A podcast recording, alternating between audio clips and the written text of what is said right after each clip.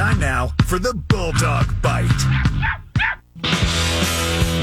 Mike Bianchi, the host of Open Mic weekdays from 6 to 9.30 a.m. right here on FM 96.9 The Game.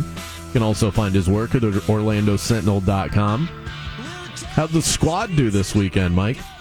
Basking in the glory as we speak of making the trade last week for the great Joe Mixon, mm. giving up, as Tazi calls it, the poo poo platter of Rondale Moore, Ezekiel Elliott, and Jakobi Meyers for Joe What? That's yeah. highway robbery. Even before he scored four touchdowns, I would have said that. Yeah, George Diaz. what a what an idiot, George! Come on, I thought you knew what you were doing over here.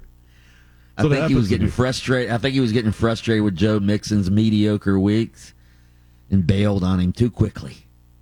You know, somebody reached out to me on Twitter and they said, you know, I'm thinking about benching Joe Mixon for Raheem Mostert because Joe Mixon continues to disappoint me. And I and I said something I thought was pretty philosophical. This is next level fantasy advice, Mike. I said, he's mm-hmm. only disappointing you because you have such high expectations. Is Raheem Mostert really better than Joe Mixon? That's the question you have to ask yourself. Not, are you more disappointed in one than the other?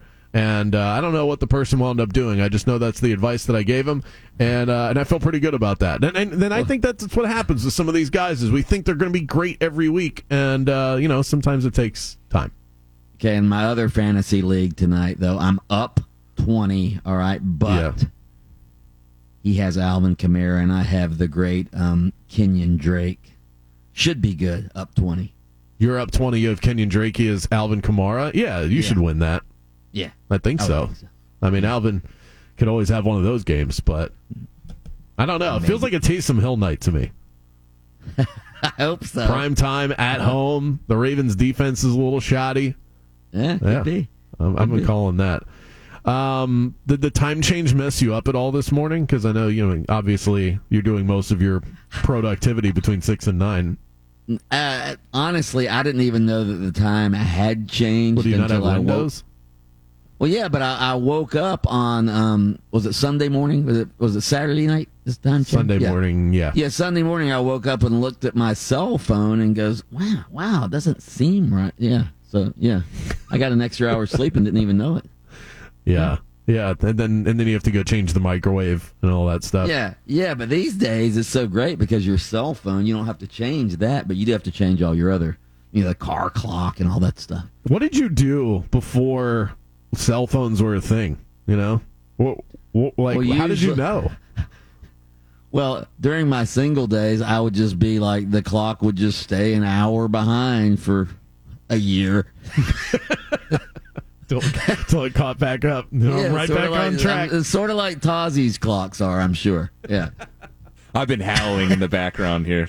Classic content. That's great. You can always get good stuff out of the time change. Here we go. Another weekend roundup. Let's do it. Flying through all the top stories from the weekend, we'll start with the UCF Knights. They get a big win over Memphis fate is now in their hands. Question is, Mike, who should start at quarterback next Saturday in New Orleans? Mikey mm-hmm. Keene or John Rice Plumlee?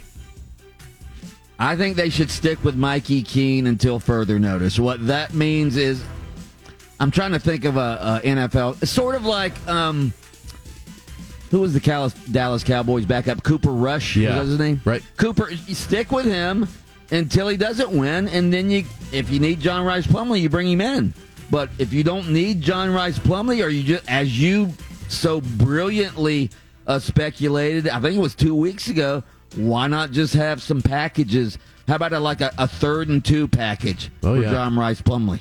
Right? Absolutely. Yeah. yeah. I mean, he's a, he's an offensive weapon. There's no reason to say, "Hey, you're on the bench, kid," and not use him or just treat him like a backup quarterback. There should absolutely be, at the very least, two or three plays, if not more, that you run with John Rice Plumlee and you know that he can throw the football too. So even if you yeah. want to draw that up, it doesn't have to be a run play.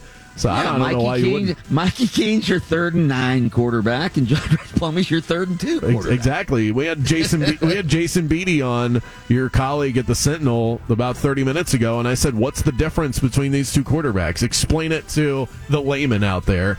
and he said that exactly that third and seven, third and nine situations. Mikey Keene's making throws that Plumlee doesn't consistently make.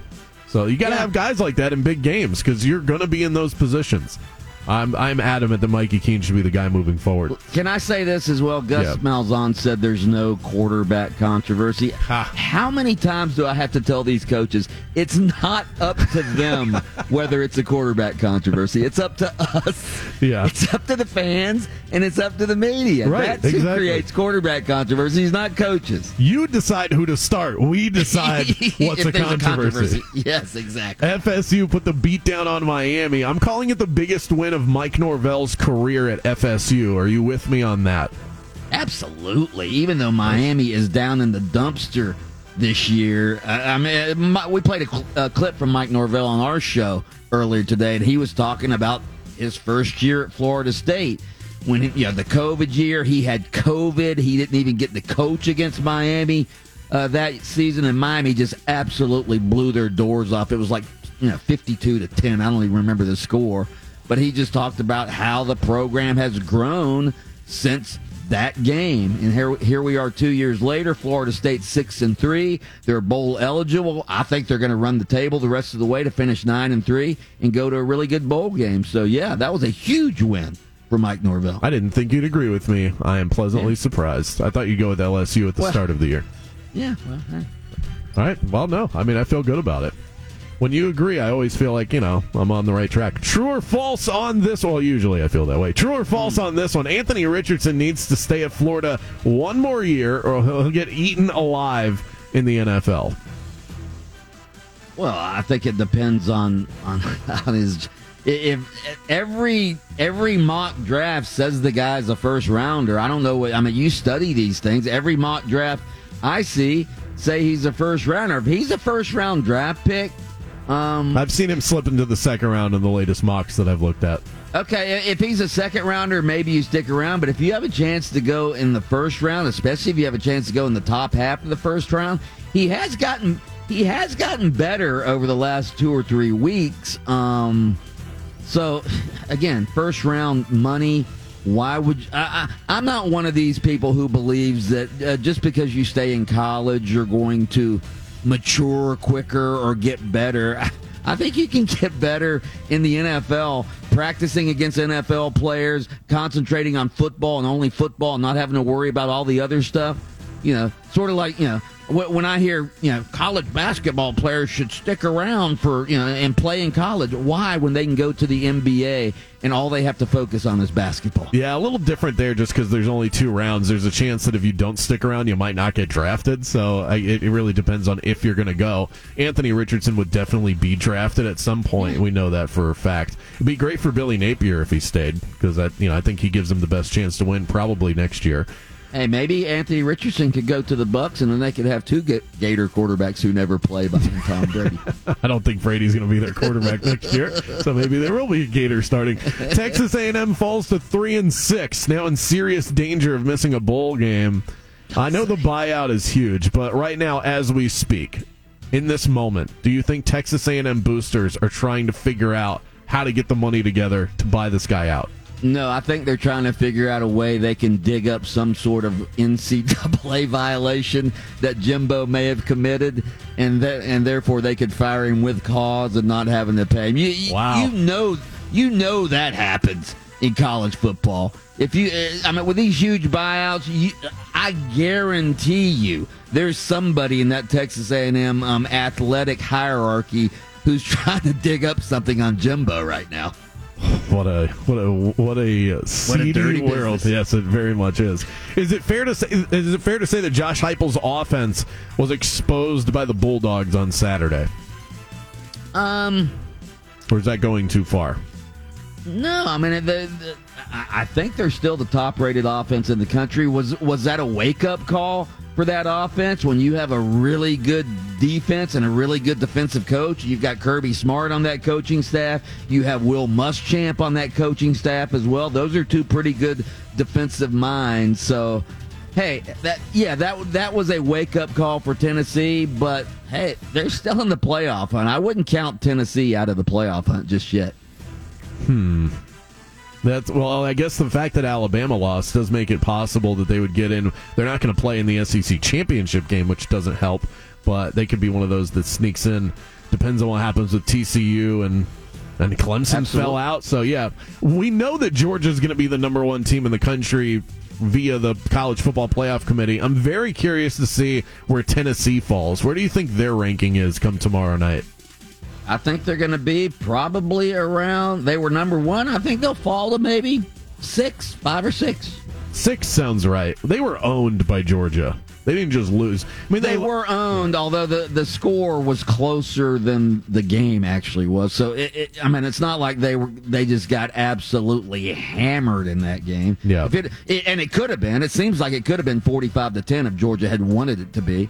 If that had been the case, that would have hurt their Tennessee's case a lot more. But the fact that the score was relatively close at the end, I, I think that'll help them. Yeah, it'll be interesting to see how that's held against them as time goes along because Georgia will be the number one team in the country. If your only loss is to the number one team in the country, hey, no harm, no foul. Everybody loses to them. And it was on and it was a road game. Exactly. Uh, whose comeback performance impressed you more this weekend? Was it Trevor Lawrence and the Jags or Tom Brady and the Tampa Bay Buccaneers? First of all, that Bucks game was painful to watch. Yeah, great that Tom Brady drove him down the field at the end, but the the, the, the Bucks were incompetent for most of that game. I mean, the receivers dropping balls. They, they still can't run the football. They won the game. They might win their bad division, but I was more impressed with the Jaguars' performance coming back from 17 down, even though it was against a bad Raiders team. And forget about Trevor Lawrence. How about Travis Etienne? He's the stud on that offense. Yeah, absolute star at the position. It was nice to see Trevor Lawrence do what he should have been doing this whole time, which is game managing and not trying to play hero ball. Exactly. Exactly. That's what he needs to learn. He, he- I mean, think about it. He's gone his whole life being so talented. He can just go out there and sling it. Now he's in the NFL, and it's for the first time in his life. He's got to kind of rein it in, and he hasn't done that yet. I think that leads to some of the mistakes. So if he can play, pass the ball for 220 yards and a touchdown, no interceptions, that's the kind of stat line that Trevor should have until he feels comfortable in the NFL. That's where I'm at. Yeah, absolutely. Especially when you have Travis Etienne. There you go. That makes it easier. It's always easier to be a game manager when you can run the football. Not that James Robinson was bad by any means. Um, the Magic beat the Warriors on Thursday, then followed that up with a loss to the Kings in overtime on Saturday. Mike, if they don't beat the Rockets tonight, do we officially enter tank mode? Wither for Wembanyama. I've, I've been saying it for a few Are you already now. on that? No, I'm not. I'm, uh, no, but as, as when we discussed this a few weeks ago, if you're going to tank, and we've seen the Magic certainly tank in the past, if you're going to tank, this would probably be the year to do it because the, from everything you hear. Uh, Victor Wembanyama is the real deal. He's a, a transformational player. Anything you want to say. So if you're going to tank, this would be the year. But no, it's way too early to make that decision. And this team does need to learn how to win, especially sure. when you have Paolo playing the way he's playing. You saw what Franz did the other night as well. This is a good young nucleus. They need to win these games Listen- and learn how to win these games. Listen to Bianchi. All right, that's the most Yeah, he's positive I've around. heard you speak about the Magic since Well, I've ever hey. known you. And that, but that was a horrible loss. Well, it was a horrible gut-wrenching loss on Saturday night. Gut- you don't lo- you don't lose the Kings when you're up by 20 at home, especially when you just beat the Warriors. Yeah, that part is tough, but just how well Paolo, Franz, and Bobo played was kind of enough for me to feel a silver lining. Well, I mean, to throw here's the Bol Bol- Had problem. to throw Bol Bol in there, didn't you? Bobo uh-huh. is the reason. At some point in the. Is that his nickname? He's, Yeah, he's the reason. The reason. reason. Ta- Tazi's thing every day is Bol Bol does nothing wrong. He's absolutely perfect. Never made a mistake. he has. He's polished. At some point, you've got to put bench players in in the regular season. This isn't Game Seven in the Eastern Conference Finals, and when your leading scorer off the bench is R.J. Hampton with five points, I don't know what you are supposed to do. I mean, we got some junkyard dogs off the bench. Kevon Harris, They, RJ they Hampton. score. Well, yeah, they gotta score. RJ hit a couple threes right. previously. Bowl the reason bowl. Bowl the reason you, bowl. You like that, right? yes, I did. That's fantastic. All right, Mike. Thanks so much. We'll be listening tomorrow. Open mic six to nine thirty a.m. right here on 96.9 The Game. See you, fellas. Jim Colbert Show simulcast right after this.